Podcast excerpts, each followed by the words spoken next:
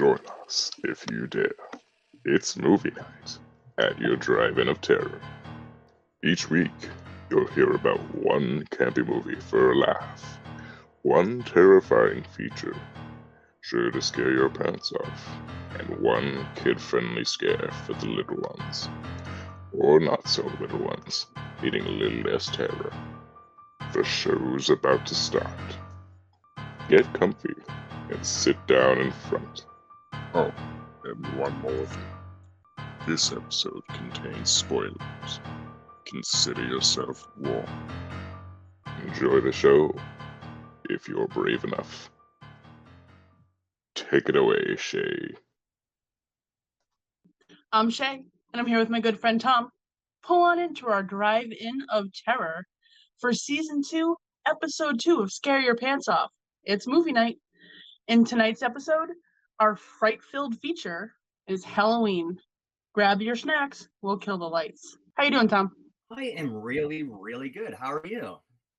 I'm really, really good. I'm super, I'm super excited that we're doing season two. I'm super excited that it's horror movies, and I am over the moon that I get to talk about Halloween. And I'm very sorry for all of you that you have to listen, but I'm very excited.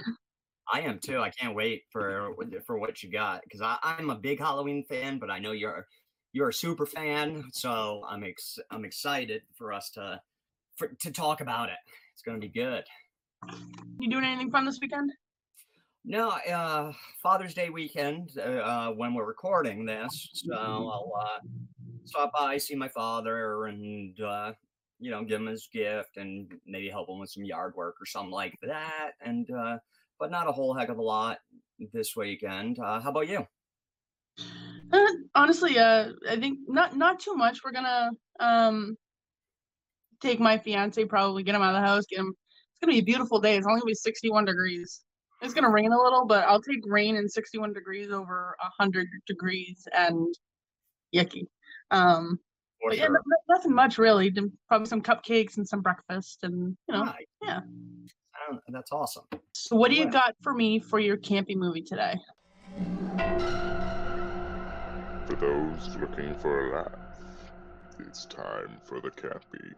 So I'm really excited because this week, The Campy is one of my all-time favorite franchises. It really got me into the horror genre even more so. I've always been a fan, but this really was like when I could appreciate it and really started getting into the horror genre. And what I'm going to talk about is the Evil Dead franchise. Technically, three films, and then there's a reboot, and then there's a series, and then there's another film coming in the next year or so. So, but the first Evil Dead um, was produced in 1981 as a su- uh, supernatural horror film, which was written and directed by Sam, Sam Raimi and produced by Rob Tapert. Um, and starred Bruce Campbell alongside Ellen Sandweiss, Richard DeManincor, and Betsy Baker and Theresa Tilly. And the film focused on five college students vacationing in an isolated cabin in a remote wooded area. After they find an audio tape in the cabin, that when they play it, it releases a legion of demons and spirits.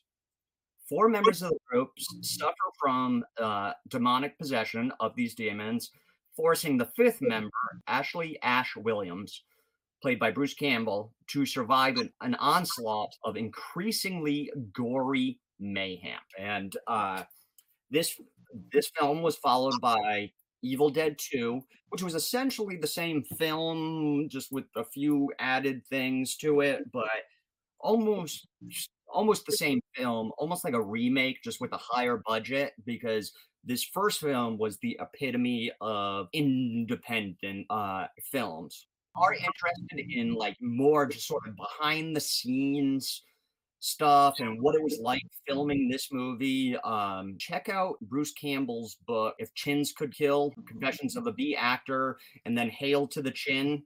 Uh, Further Confessions of a B Actor. He really goes into detail uh, just what it was like and coming up because he was a childhood friend of Sam and Ivan Raimi. Ivan's the brother of Sam Raimi. Sam Raimi's the, you know, direct uh, is a big time director now. This was his first film, eh, but Uh, he's directed like Spider-Man movies. He's directed From Hell, um, and a lot of a lot of great films, uh, and produced a lot. Ivan, his brother, kind of was worked as a producer, helped raise the money, and Bruce Campbell is a friend who was originally uh, was just going to produce, but then kind of wanted to get into acting and ended up becoming the star of the film as well. The Evil Dead 2 was then followed up by Army of Darkness, which was a more sci-fi fantasy take where he goes into you know it goes into the past and then he's got to try to find his way back um, very much within the Evil Dead sensibilities and really good. my all-time favorites. That was followed by the 2013 reboot uh, starring Jane Levy, soft reboot remake of it,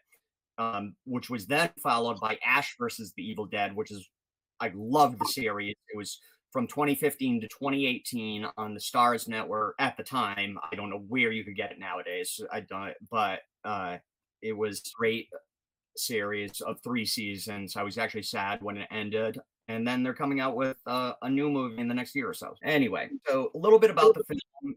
Like I said, it was the epitome of independent films. This was their first film. They had no money. They had basically no equipment, a few cameras, but they rented most of it. So they had to raise money and they were able to secure $90,000 to begin work on it after they were showing around this short that they had created called Within the Woods as kind of a proof of concept.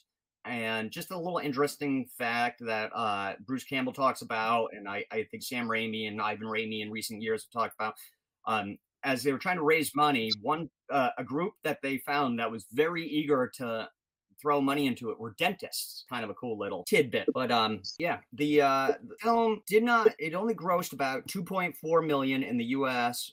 and the numbers change, but it, it, anywhere from 2.7 to 29.4 million worldwide.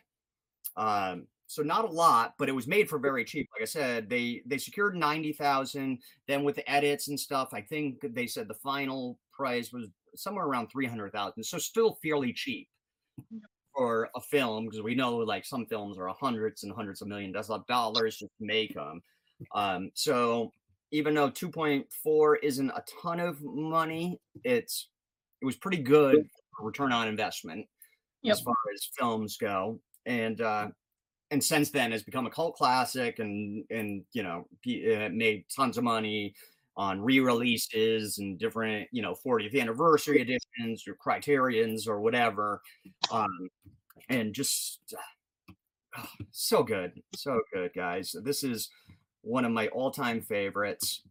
Uh, I can't say enough good things about it. I mean, now I'm you've seen these, correct? Or I have, I have. And it's it's funny because I, I sit here and I'm and I'm kind of rethinking about them and it's it's amazing to me first of all how many how many movies that we to this day absolutely love that are however many years old start with the well we're broke situation and they're and they're amazing and i love that it was i love that one of them was funded largely by dentists. That's kind of adds a a fun you know a fun thing to it but one thing i really love about the evil deads is it takes scenarios that really have kind of been done even at that point they've been done but they make them these whole new things. Like the the, the cabin in the woods and then the it's they make them a whole it's a whole new thing and it's and i love it. That's a great mm-hmm. point. That's a great great point because yeah it's you would almost think oh god uh, this trope you know they're in the ca- a cabin in the woods there's literally horror films named cabin in the woods Yep. But they do it and they do a difference. And what I really like is that they realize with the low budget and inexperienced actors uh, that as they're making it they learn to embrace the campiness of it as opposed to try to fight it and just try to make it a hundred percent like just a serious horror film that's yeah. trying to Scared. No, they they realize, oh, there can be comedy in it, and we're gonna not only can there be comedy, but we're gonna embrace it and kind of almost bring it to an absurd level at points. Um, great, the great scene where uh, Bruce Campbell gets attacked by his own hand, and all the physical comedy that he does, and they talk about it, and they're like how it was amazing that he didn't get more hurt because he does all that because it was such a low budget. There wasn't see in there, and it was you know early '80s, '81. He what there wasn't CGI, so No. he's doing all that himself. He just and, and through you know his body work and a few camera tricks that they were able to do on their shoestring budget, and it's just fantastic. And you know, like I said, it it brought the world Sam Raimi and Bruce Campbell. I love Bruce Campbell. He's gone on. He's written a bunch of books, comic books, these TV shows. He was in Burn Notice, the TV show Burn Notice, and makes cameos and just uh just a great brought to the world a great great actor he calls himself a b actor i don't consider him a b actor but i guess it kind of is because he's not in a ton of mainstream stuff but uh yeah just i love this guys. I can't say enough good things about it. You, you really need to go go see it. It's it's a lot of fun. It just it, it really does- it really walks that line between comedy and horror in such a perfect way. I, I implore you to go watch it guys. The the hand possession scene if you haven't seen the movie the hand possession scene is ridiculously elaborate and it mm-hmm. is it is and you're gonna start and you're gonna be like what is happening and then it's it, they just it's amazing and he did such a hysterically wonderful job with it and but like i said it is it is elaborate and it is so much but it's it's amazing it's probably my favorite like one of my favorite parts and yeah it's so funny Yeah, it is. It's it, it's so impressive what he's able to do. So it's yeah, guys, check it out. That's what I got. For those brave souls ready for a fright, it's time for the feature. All right. Well, I uh, I guess I will dive right into our feature presentation. Yes. I have the absolute pleasure of talking about Halloween. As I said before, um, this is my absolute favorite horror movie franchise ever. I love Michael Myers. I love Laurie Strode. Jamie Lee Curtis is just absolutely my favorite actress, and it, it's so great. So, depending on how you look at it, there are either 11 or 13 Halloween movies. Um, there are 11 John Carpenter Halloween movies, which they're not all canon, but they are all Halloween movies. And then there are two Rob Zombie movies, which whatever your opinion is of that, it is. And uh, so there are 13 in total Halloween movies, two are Rob Zombies. I'll give you a quick lineup of where th- what they are and where they fall as far as when they came out. Um, we have Halloween uh, from 1978, Halloween 2 from 1981, Halloween 3, Season of the Witch from 1982, which as a Halloween movie, not as not wonderful. Uh, as a standalone movie, it's passable, maybe, but but Mhm. don't watch it as part of the Halloween franchise and expect much. It's okay. Um, then we have Halloween 4, The Return of Michael Myers in 1988. Halloween 5, The Revenge of Michael Myers in 1989. Halloween 6, The Curse of Michael Myers, 1995. Uh, Halloween H2O 20 years later from 1998. And then Halloween Resurrection from 2002. Then we have 2007 and 2009, the Rob Zombie films Halloween and Halloween 2, which are basically just a reboot of the first two movies. And then you have 2018 Halloween, Halloween Kills in 2021, and this year in 2022 you will have Halloween Ends, which I'm I've never looked forward to and dreaded the arrival of a movie so much. I can't wait, but it will be a sad day. Yeah. So I might cry at a horror movie, but it's okay. I'm allowed to. I don't cry at much, but that's I I will I will probably be a baby. So let's start right off with Halloween of 1978 and Halloween 2 of 1981. And one of my favorite behind the scenes facts of this movie is that they actually forgot a mask and ended up using an inside out Captain Kirk mask painted white and given some hair. How do you Yeah. forget, first of all, how do you forget to bring a mask to the filming of your horror movie? That's fine. about Mask Man. but that's awesome. That's an awesome little like trivia. Yeah. So in 1957, um, on October 19th in Haddonfield, Illinois, uh, Michael Audrey Myers is born. Uh, just over six years later, on Halloween night, young Michael would kill his older sister, Judith Myers. And from di- this day on, for the next 15 years, he would be spending his life locked away in Smith's Grove Sanitarium. But on Halloween night of 1978, Michael escapes and returns to Haddonfield.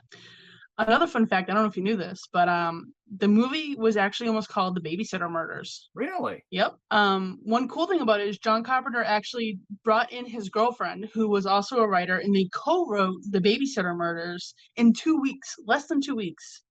Wow, that's really interesting. It really is.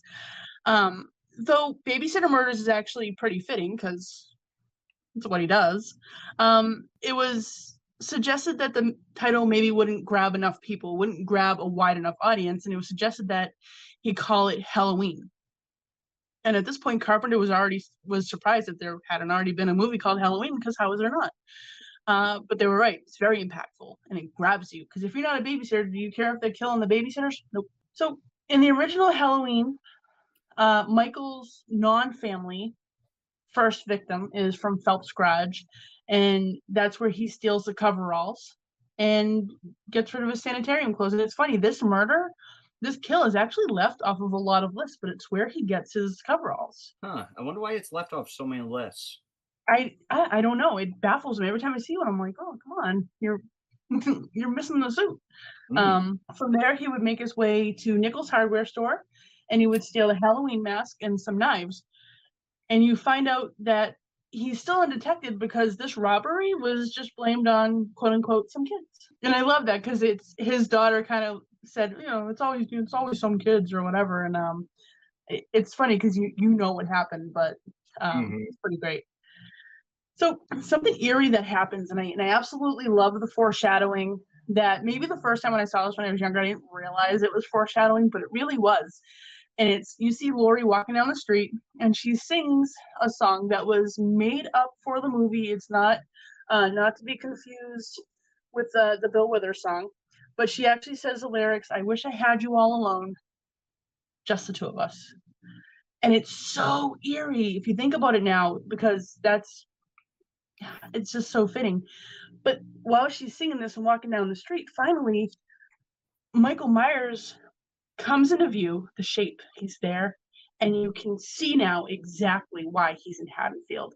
He has his eyes on her, and that is who he is here for. And that's the best possible way I think you can start that scene. Yeah. After Judith and then the Phelps garage mechanic, um, the kills happen as follows. You find out that there's a dog in the Myers house that he killed to eat by slamming it into a wall. Don't kill dogs. But he had to eat. I'm really torn because I love Michael and need to eat, but don't kill dogs. It's not okay. Uh, and then the second kill after that, or the next kill after that is another dog. I know, I'm sorry. No one wants to see the dog die in horror movie, but you know, mm-hmm. it's life. Uh, the dog's name is Lester and he's actually let out by Annie, uh, who and the dog was strangled, and you actually hear the yelp. So I actually blame Annie because you know it.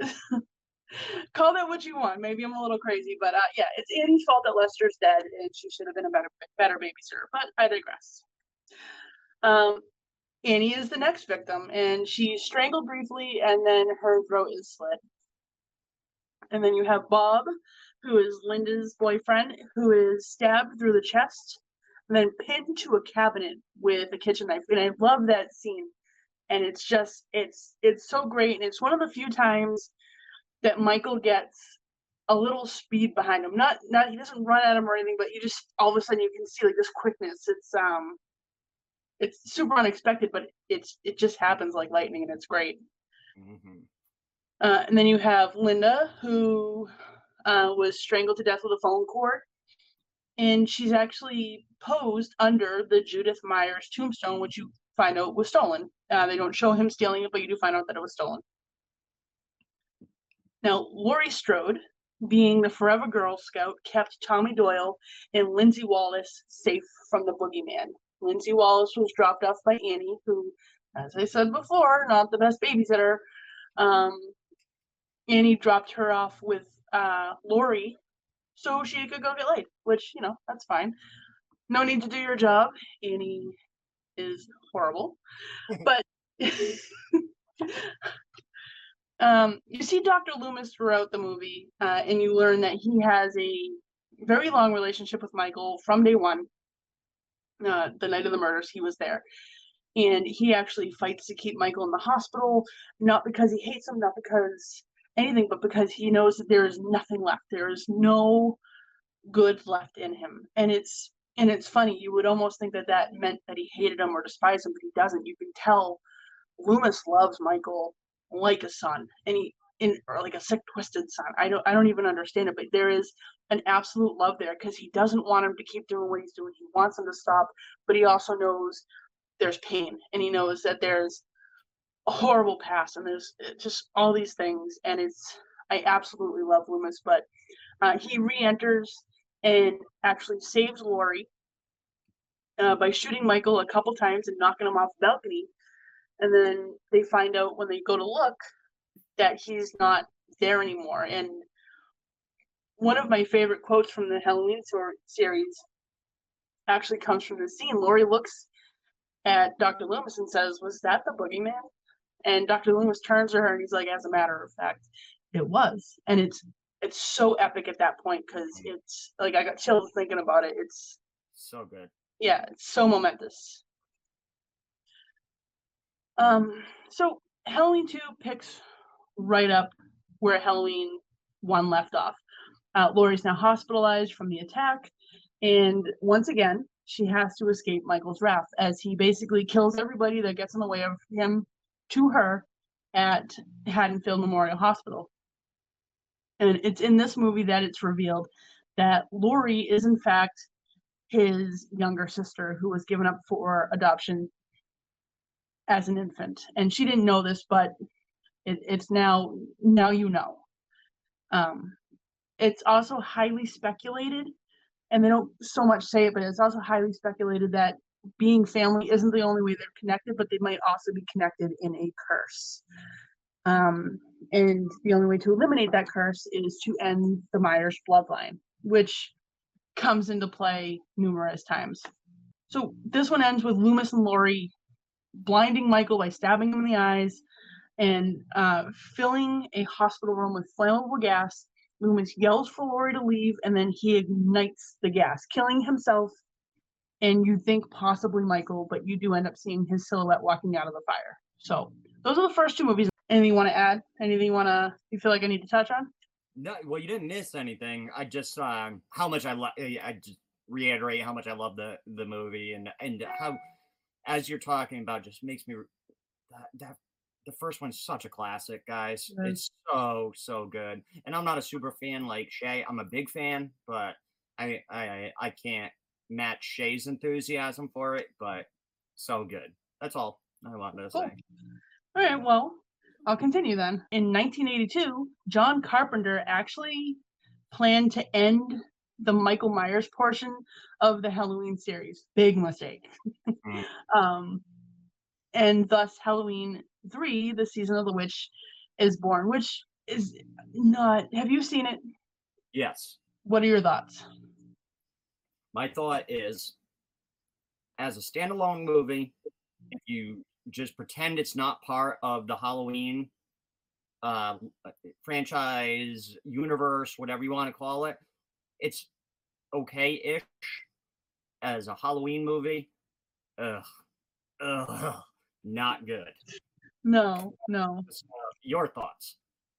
so it, I no, it's it again, like you said, it's okay-ish as being a standalone movie. Um, to sum it up, basically, it's a it's a novelty company that makes uh, weaponized Halloween masks and sell them sells them to kids, and basically they're um, they're turned on by this song that I'm not even going to pretend to mimic because it's awful.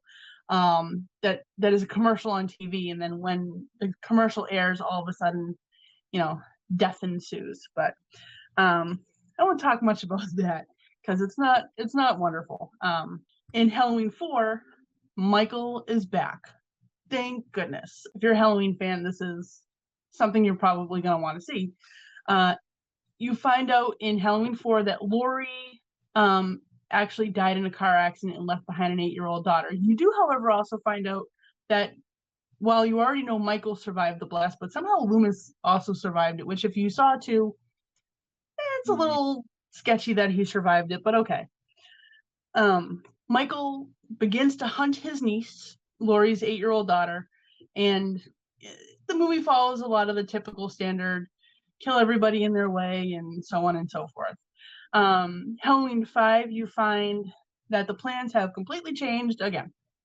Uh, that Laurie is actually in a mental health clinic. And to speed it up, again, he hunts for her, and the movie ends on a cliff- cliffhanger because Michael is supposedly captured and locked away. And then you have The Curse of Michael Myers from 1995, and this this is important because it's one of the one of the curse theories, which you see that initially they blame it on the curse of they say Sam Hain or Samhain.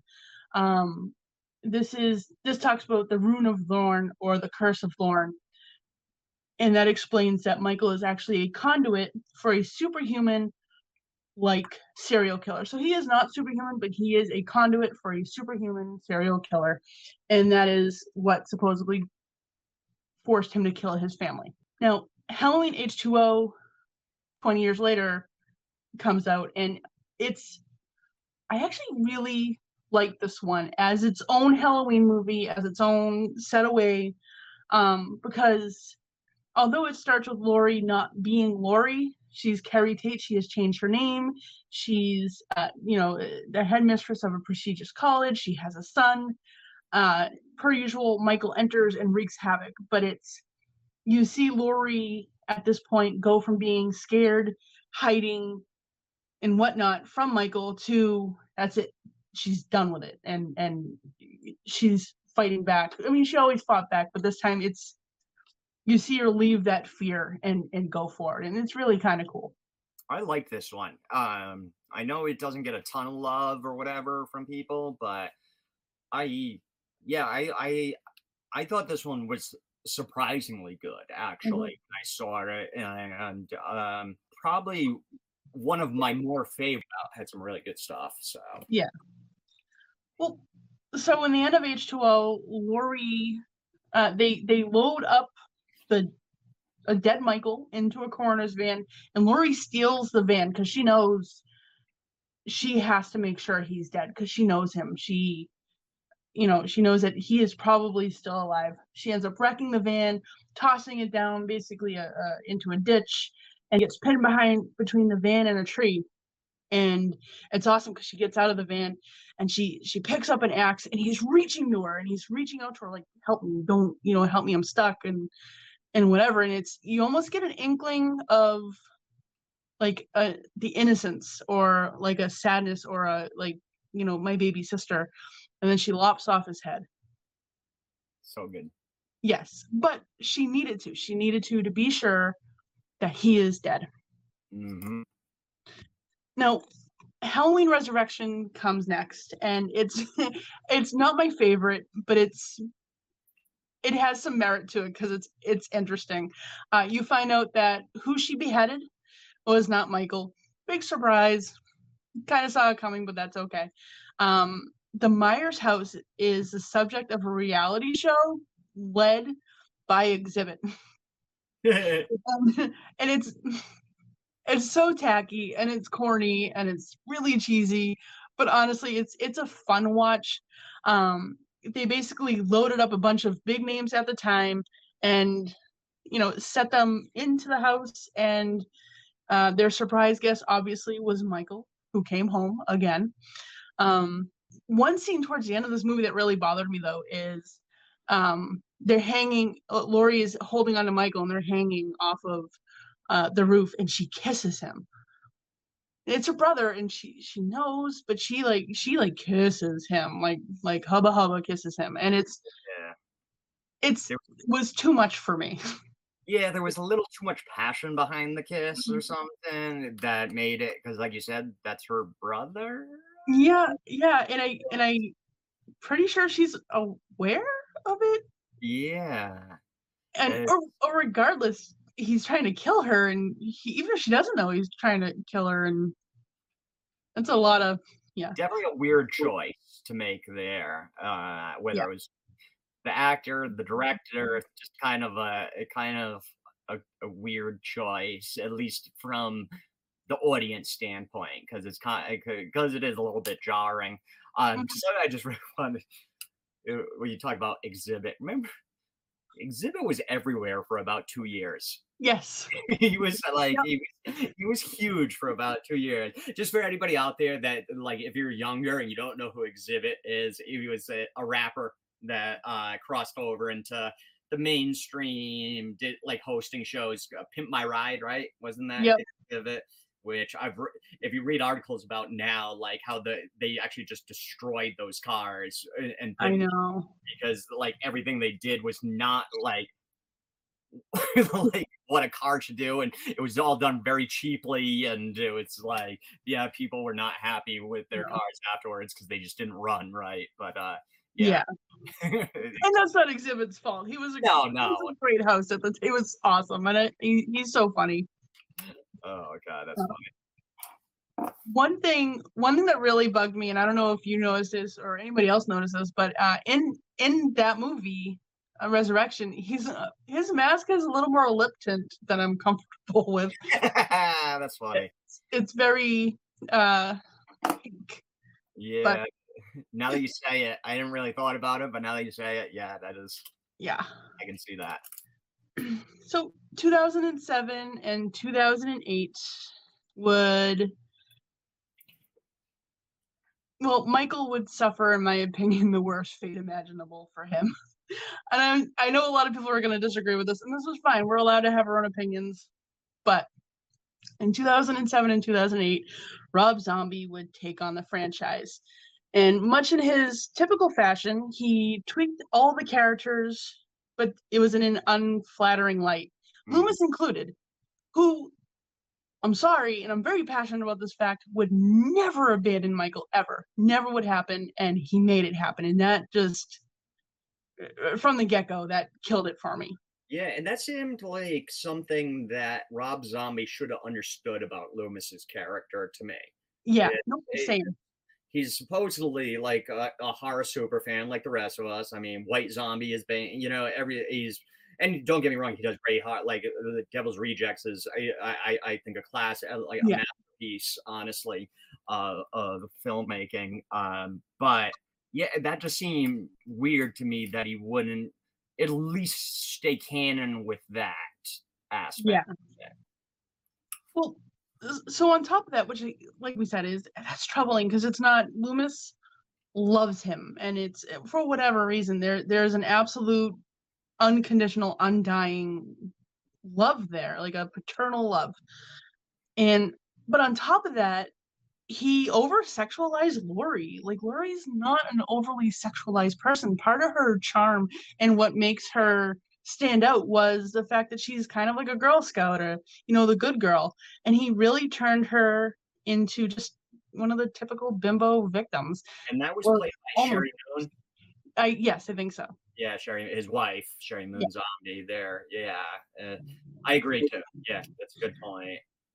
and I, I am and like you, I am actually typically a zombie fan. I love Rob Zombie. I love his music. I love a lot of his movies. He he just he's so unique and he has this like gruff, dirty kind of vibe to him and I love it. But these weren't for me. Mm. Give them a watch though. Form your own opinion. Don't trust me. Watch them figure it out for yourself because to each his own. Now, finally, finally, in 2018, Blumhouse comes in and Michael is back. He is back better than ever. And it, the 2018 movie comes in to place right after 1982's Halloween 2. So really everything between them, not so much canon. Still great, but not so much canon. Um, it's it starts with uh, an aged, super badass, really well trained Laurie Strode, and it's this is who, and I absolutely love how they depicted her. Again, I like H2O, but this is how Laurie Strode ends up, and you know it because you don't. She didn't cower, she didn't hide, she didn't, you know, she didn't let it overtake her, she became the warrior. She became who was going to end him, and I and I absolutely love it. Uh, she has a grown daughter and a teenage granddaughter. Her daughter really doesn't understand her mom's obsession with Michael returning and why she still thinks that after, you know, over 40 years he would. But the granddaughter, whether she believes that he'll return or not, respects that and understands that she's been through something and this is how she needs to cope with it. Um, Laurie's daughter basically has some resentment for growing up basically being trained to survive his return. And you get that. If if you were Laurie, you'd want to do the same thing. You know he's coming back. You know, 40 years, 50 years, however many years later, he's coming back. Yeah. No, this is um so uh, for listeners out there, um it, if you listen to the first episode, and if you haven't, go ahead and go back and listen for sure. Uh, this second season, we uh, um, talk about uh, the newest Texas Chainsaw Massacre when Sa- we get reintroduced to Sally 40, 50 years later, and she's been training her whole life or since the the the first encounter where she got away for to kill Leatherface but then we talk about in the episode how she when she gets face to face with them all of a sudden like wants to talk and melts and starts crying and is scared yeah. beyond belief and, and uh, how i i hated that the, how Laurie is complete. That's how it should have been done. Yeah. Like yep. training Laurie. Laurie's a fucking badass now, and it, it's, yeah, it's so great. It's uh, that's how you do it. And, uh, to those who made the Texas Chainsaw Massacre. Yeah, well, because there, there's you have to you have to hope that if you go through something that traumatic, that terrifying, with that whatever, that you're not gonna let it beat you. You're gonna overcome, and you're you're gonna win, and and that's just you know you're you're not gonna let it beat you. You're gonna beat it, and it's I I love how they handled her. Um, obviously, Michael does come back and he attacks and he kills oodles of people, including her son-in-law. Um, and by the end of the movie, by the end of Halloween 2018, they have Michael trapped in the basement of Laurie's house. And Laurie's house is set up with the sole purpose of trapping and killing Michael. And that's it. There's trap doors and walls that move and, and all this stuff. And it's it's so elaborate and it's so well thought out. And I freaking love Blumhouse but it leaves off with Michael in the basement, caged in, and the house is on fire. And you know, a stabbed Laurie and her daughter and granddaughter are leaving, and they're heading to the hospital. One of my favorite endings of any of the Halloween movies is this mm-hmm. one with Michael being because it's like, yeah, after so many movies and so many year, decades of Michael Myers terrorizing, you would do something. I would do something like that. It's like I got to trap this motherfucker and, and like and kill him, and it's gonna be elaborate because it's like I said, how long now at this point? You know, yeah. going from the seventies to to whatever. Or, so yeah, I just sorry I didn't mean to interrupt, nope. but I love this ending to the like that that whole room eh, when he when she hits the thing and it closes him in. It's just so good, so so well done. Um, so Halloween Kills from 2021 takes place. It starts immediately where that one left off. You have a uh, slightly holier than before Laurie holding her stomach with her daughter and her granddaughter in the back of a pickup truck, and they are fleeing to the hospital. They are, you know, speeding down the road, and all of a sudden you see lights and you hear sirens flying in the other direction back towards the house.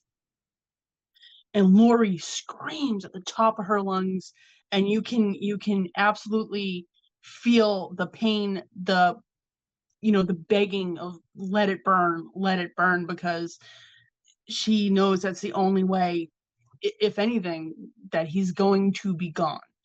Um, they do not let it burn. They go into the house, um, and and some of the most brutal Michael Myers kills I've ever seen take place. It's he takes out an entire team of firefighters and not just he doesn't just take them out he in, it's individualized there is so many specific kills and uh, it was such an incredible scene.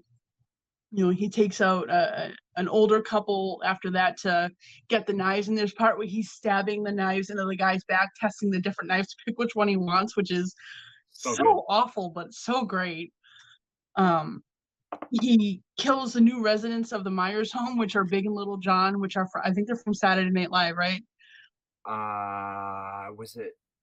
Was I know it's Stuart, not Saturday Night Live. Uh, Mad TV. Yeah, I was gonna say yeah, it's from Mad TV. Yeah, Big and Little. John. It's such, such a fun add-on in this movie, Big and Little John.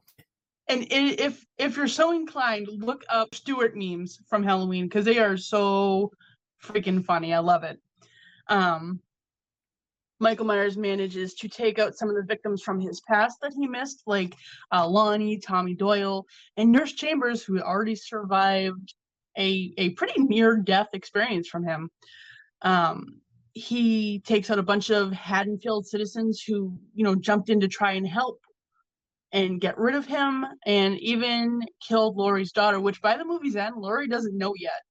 And that is going to be ugly and i can't i can't wait to see it.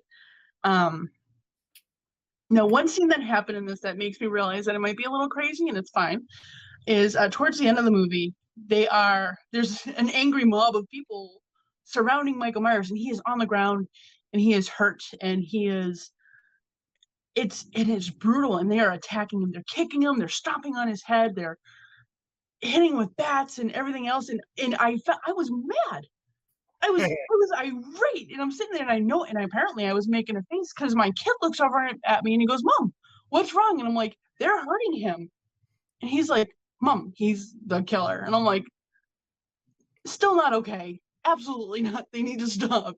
Because I guess in my head, the only one that can hurt him is is at this point Laurie Strode, and then I'm okay with it, kinda. But you know, that's me. But that's that's what I have. That's what I have for the Halloween series. So, um, as we're talking about this last one, the one thing, uh, the most recent film, the one thing that was weird, and I think we have talked about it in the past. I know I've talked about it with uh, somebody, and is how little Laurie actually is in the film of the most recent because you like when you, the trailers came out it's her on all the voiceovers you know talking yeah. about how he's become something different you know he, he's he's no longer just human he's something else and so and i'm not saying it's a bad thing because i because i know it's, it's, gearing up for the final halloween kills which i'm sure she's going to be all up in and you know um with the daughter and stuff but um just just a weird little I, I i thought was kind of strange at the time because it just, just the preview made it seem like she was she had yeah. a role in it it's so but it's still great i feel like what what goes un unnoticed sometimes and i agree with you she wasn't in the movie much and it, it's at first think i'm like i'm like well you know it really wasn't enough Laurie. but at the same time if you kind of take a step back and look the first two movies and I believe the one that's going to be coming out this year all take place over a matter of a couple hours.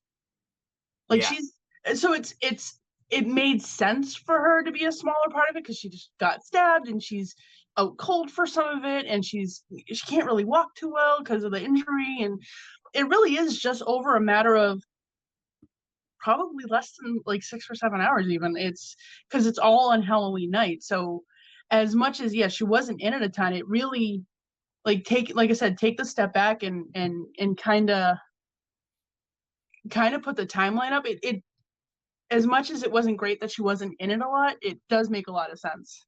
And that's what i do appreciate about it too is and what i really like about these and you kind of you touch on it there and you kind of touched on it earlier is that uh it it is such short amount of times and then it's picking up right after some of these times like you said like with the uh, the most recent picked up literally right from the end of the other one. I love that because sometimes movies it gets a little too convoluted and unclear in between like how much time has elapsed and what went on in that time because even if they tell you how much time has left what happened in that time was it big news? Did it, you know what I mean? So it's I I really like that that it it, it, it is shorter time frames. It's all happening in one night usually, and uh, and then they yeah, it's just so much easier to follow in that way Yeah. uh, for me personally because I have such a shitty memory and um, yeah, but I cannot wait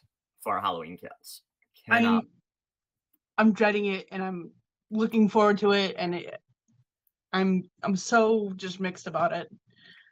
So, what out of all those that you, you just talked about, what's your favorite? Favorite? Ugh. okay, so I'm obviously partial to the first one because it really it's it sets the stage so well. But I have to say, I think my favorite might be might be 2018 because it's you had all these years of you know Laurie's story kind of changing and she's this and she's that but she there was always something missing for me.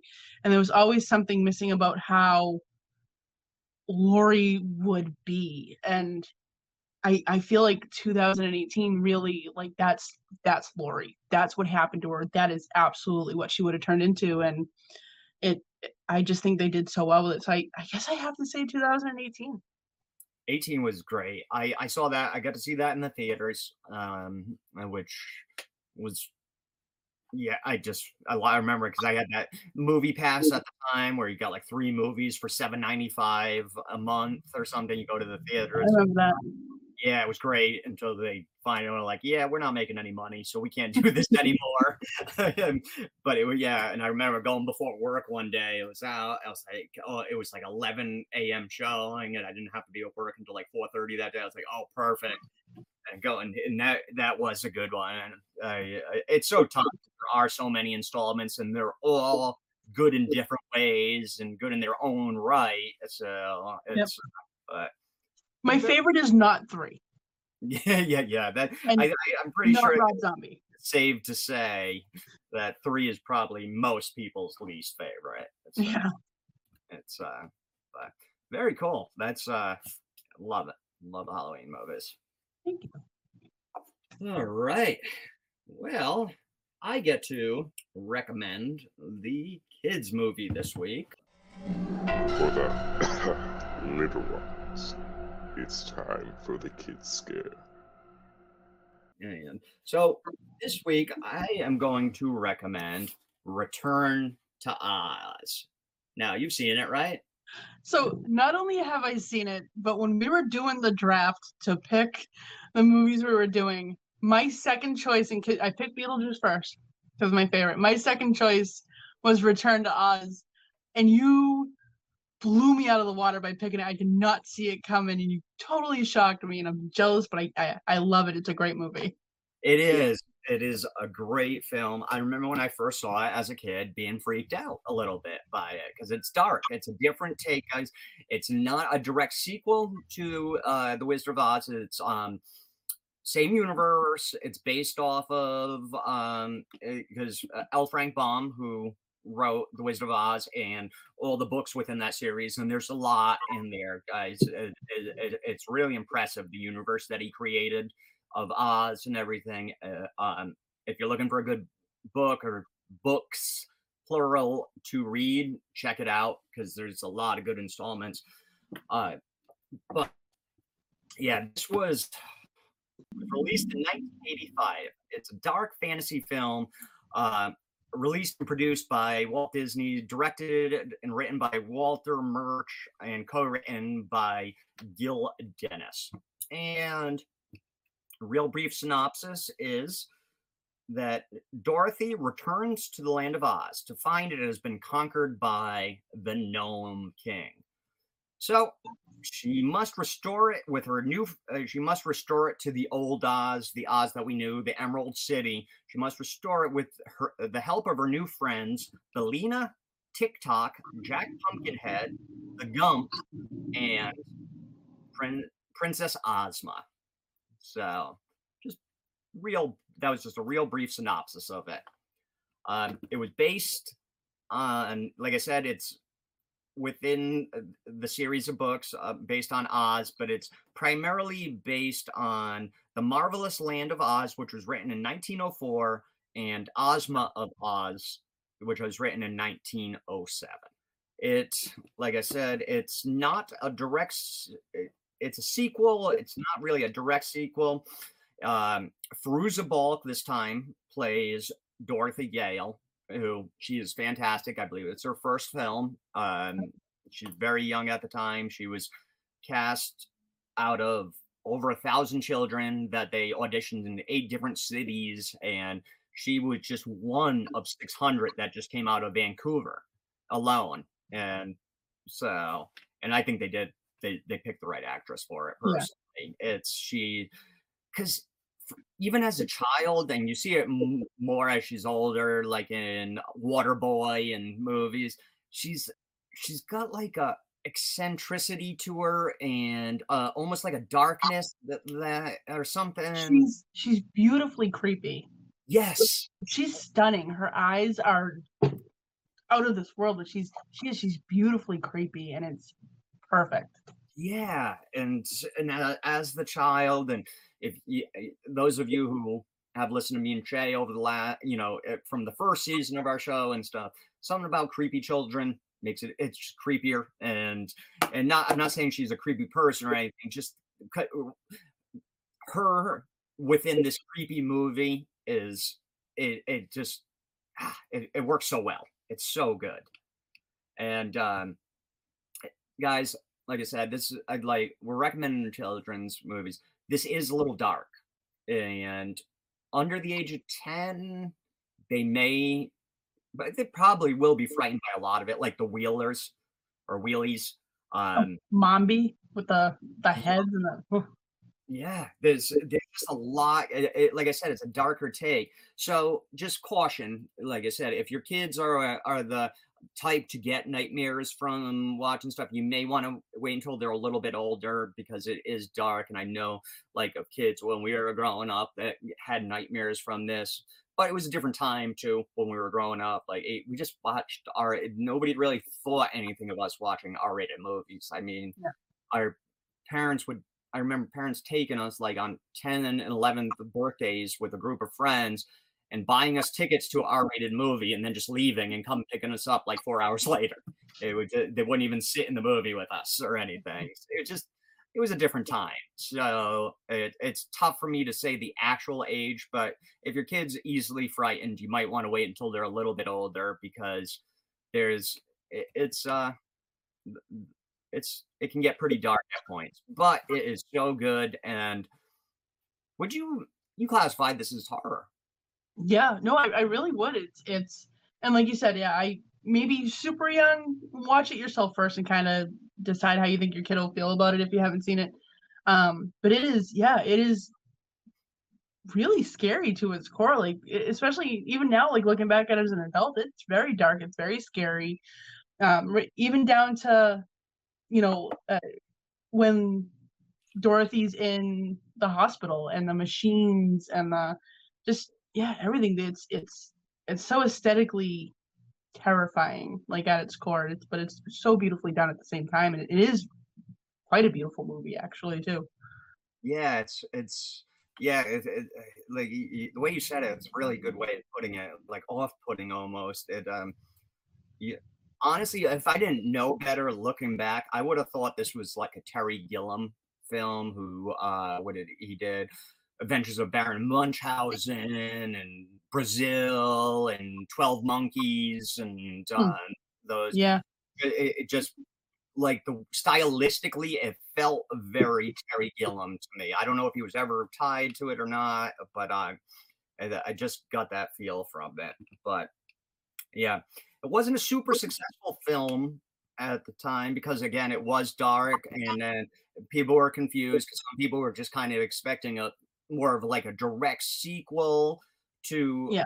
uh, uh, the Wizard of Oz because there's a, there's a lot of people that don't realize this is based off a series of books too, like or knew that there was a book but didn't realize this whole series that Baum created with this universe, and it's like it's really eh, all it's one of the earlier detailed sort of fantasy stuff uh, we would see it later with Lord of the Rings and stuff. You know what I mean? Those types of movies, Dark Crystal, the this sort of creating these large Hobbit, you know, movies with these large fantasy universes that you know yeah. it, that covered numerous numerous books, and this was a very early early sort of version of that and, and i really love it. I haven't read too i've read a few of them i haven't read too many. Have you read any of the books within the series? I read i i don't remember the full on title but I, I remember the i read i think it was the first one but i had it was in school and like reread part of it and the teacher read part of it and we read part of it and the teacher read part of it. Um it, it was it was very cool but it's my understanding and i haven't read all of them that the, the books actually get very dark. Yes and it's but that's not surprising because uh, i mean a lot of our like little fairy tale stories that are sweet and whatever are very dark in origin yeah. so yeah the brothers grimm and all of that where mm-hmm. yeah the the original version people don't realize they only they only know the disney version which hey the disney version fine and they're great movies yeah. whatever in their own right but yeah they don't they don't take into account the actual it's it's modernizations and it's they don't you know they shy away from the darker stuff that was in a lot of the because a lot of them are fails or fables or fairy tales and stuff that are supposed to have a moral and a in a story behind it and uh not a story but a moral behind it. So um yeah it's dark dark fantasy. I uh I, I can't say enough good things about it guys. I don't want to tell you like to like i said i gave you that brief synopsis. Um i don't want to like ruin too much because this is a movie I feel like like a lot of the movies we're going to talk about this season people are probably seeing them not from the aspect we're coming from and probably didn't know a lot of the stuff we're talking about you know what i mean? When we sort of get into the behind the scenes and the little stories about gunnar hansen or whatever it was or uh you know the halloweens they they won't know that but uh, this is one that I feel like maybe not a lot of people have really seen this movie. I agree. Comparatively. So I don't want to give away too much, but uh, I, I, I highly suggest it. But is any parts or anything that you think we should talk about um, to let them know?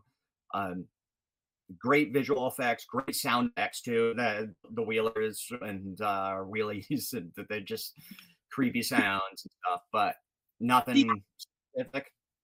I feel like I feel like honestly too, like if you if you haven't watched it yet and you're going in, you're gonna sit down and watch it. Taking the whole movie though, like don't don't miss the absolutely stunning scenery behind it. It's they put there's so much more to the movie. There's uh, just everything oh, is so beautiful. Yeah. That's a that's a great point. Like when the, when they're in that room with all the the different artifacts and stuff, yeah. and it, the amount of detail if you're actually to, if you actually just really take it all in and stuff it, it is quite astounding. It's uh, that's a great point. Yeah stylistically it's beautiful and dark and um, yeah it's one of those that yeah set aside the time. It's not one of those that i, I you're gonna uh, want to start and stop and start and stop. It's like set aside the time and watch it. And like i said if you have kids like shay had said a little bit earlier. If you have kids, maybe watch it yourself first. That way you determine whether or not it's appropriate for your age, whatever age your child is at, because I think they'll like it, but under 10, they could get pretty creeped mm-hmm. out by it. So it's, uh, yeah, that's Return to Oz. Check it out, guys. Awesome job. Well, you got anything else for me? I do not. All right. Well, thanks for joining us. Meet us at the snack bar next week when Midsommar will be on the big screen. Until then, sweet dreams. Sweet dreams, guys. As always, thank you for listening. Feel free to reach out to your hosts by email at scareyourpantsoff9 at gmail.com or find us on Facebook. Be sure to like, subscribe, and turn on notifications wherever you get your podcasts. If we haven't scared you away yet, you're our kind of people. So check under your bed and keep your feet under the covers and those closet doors shut. until next week, my friends.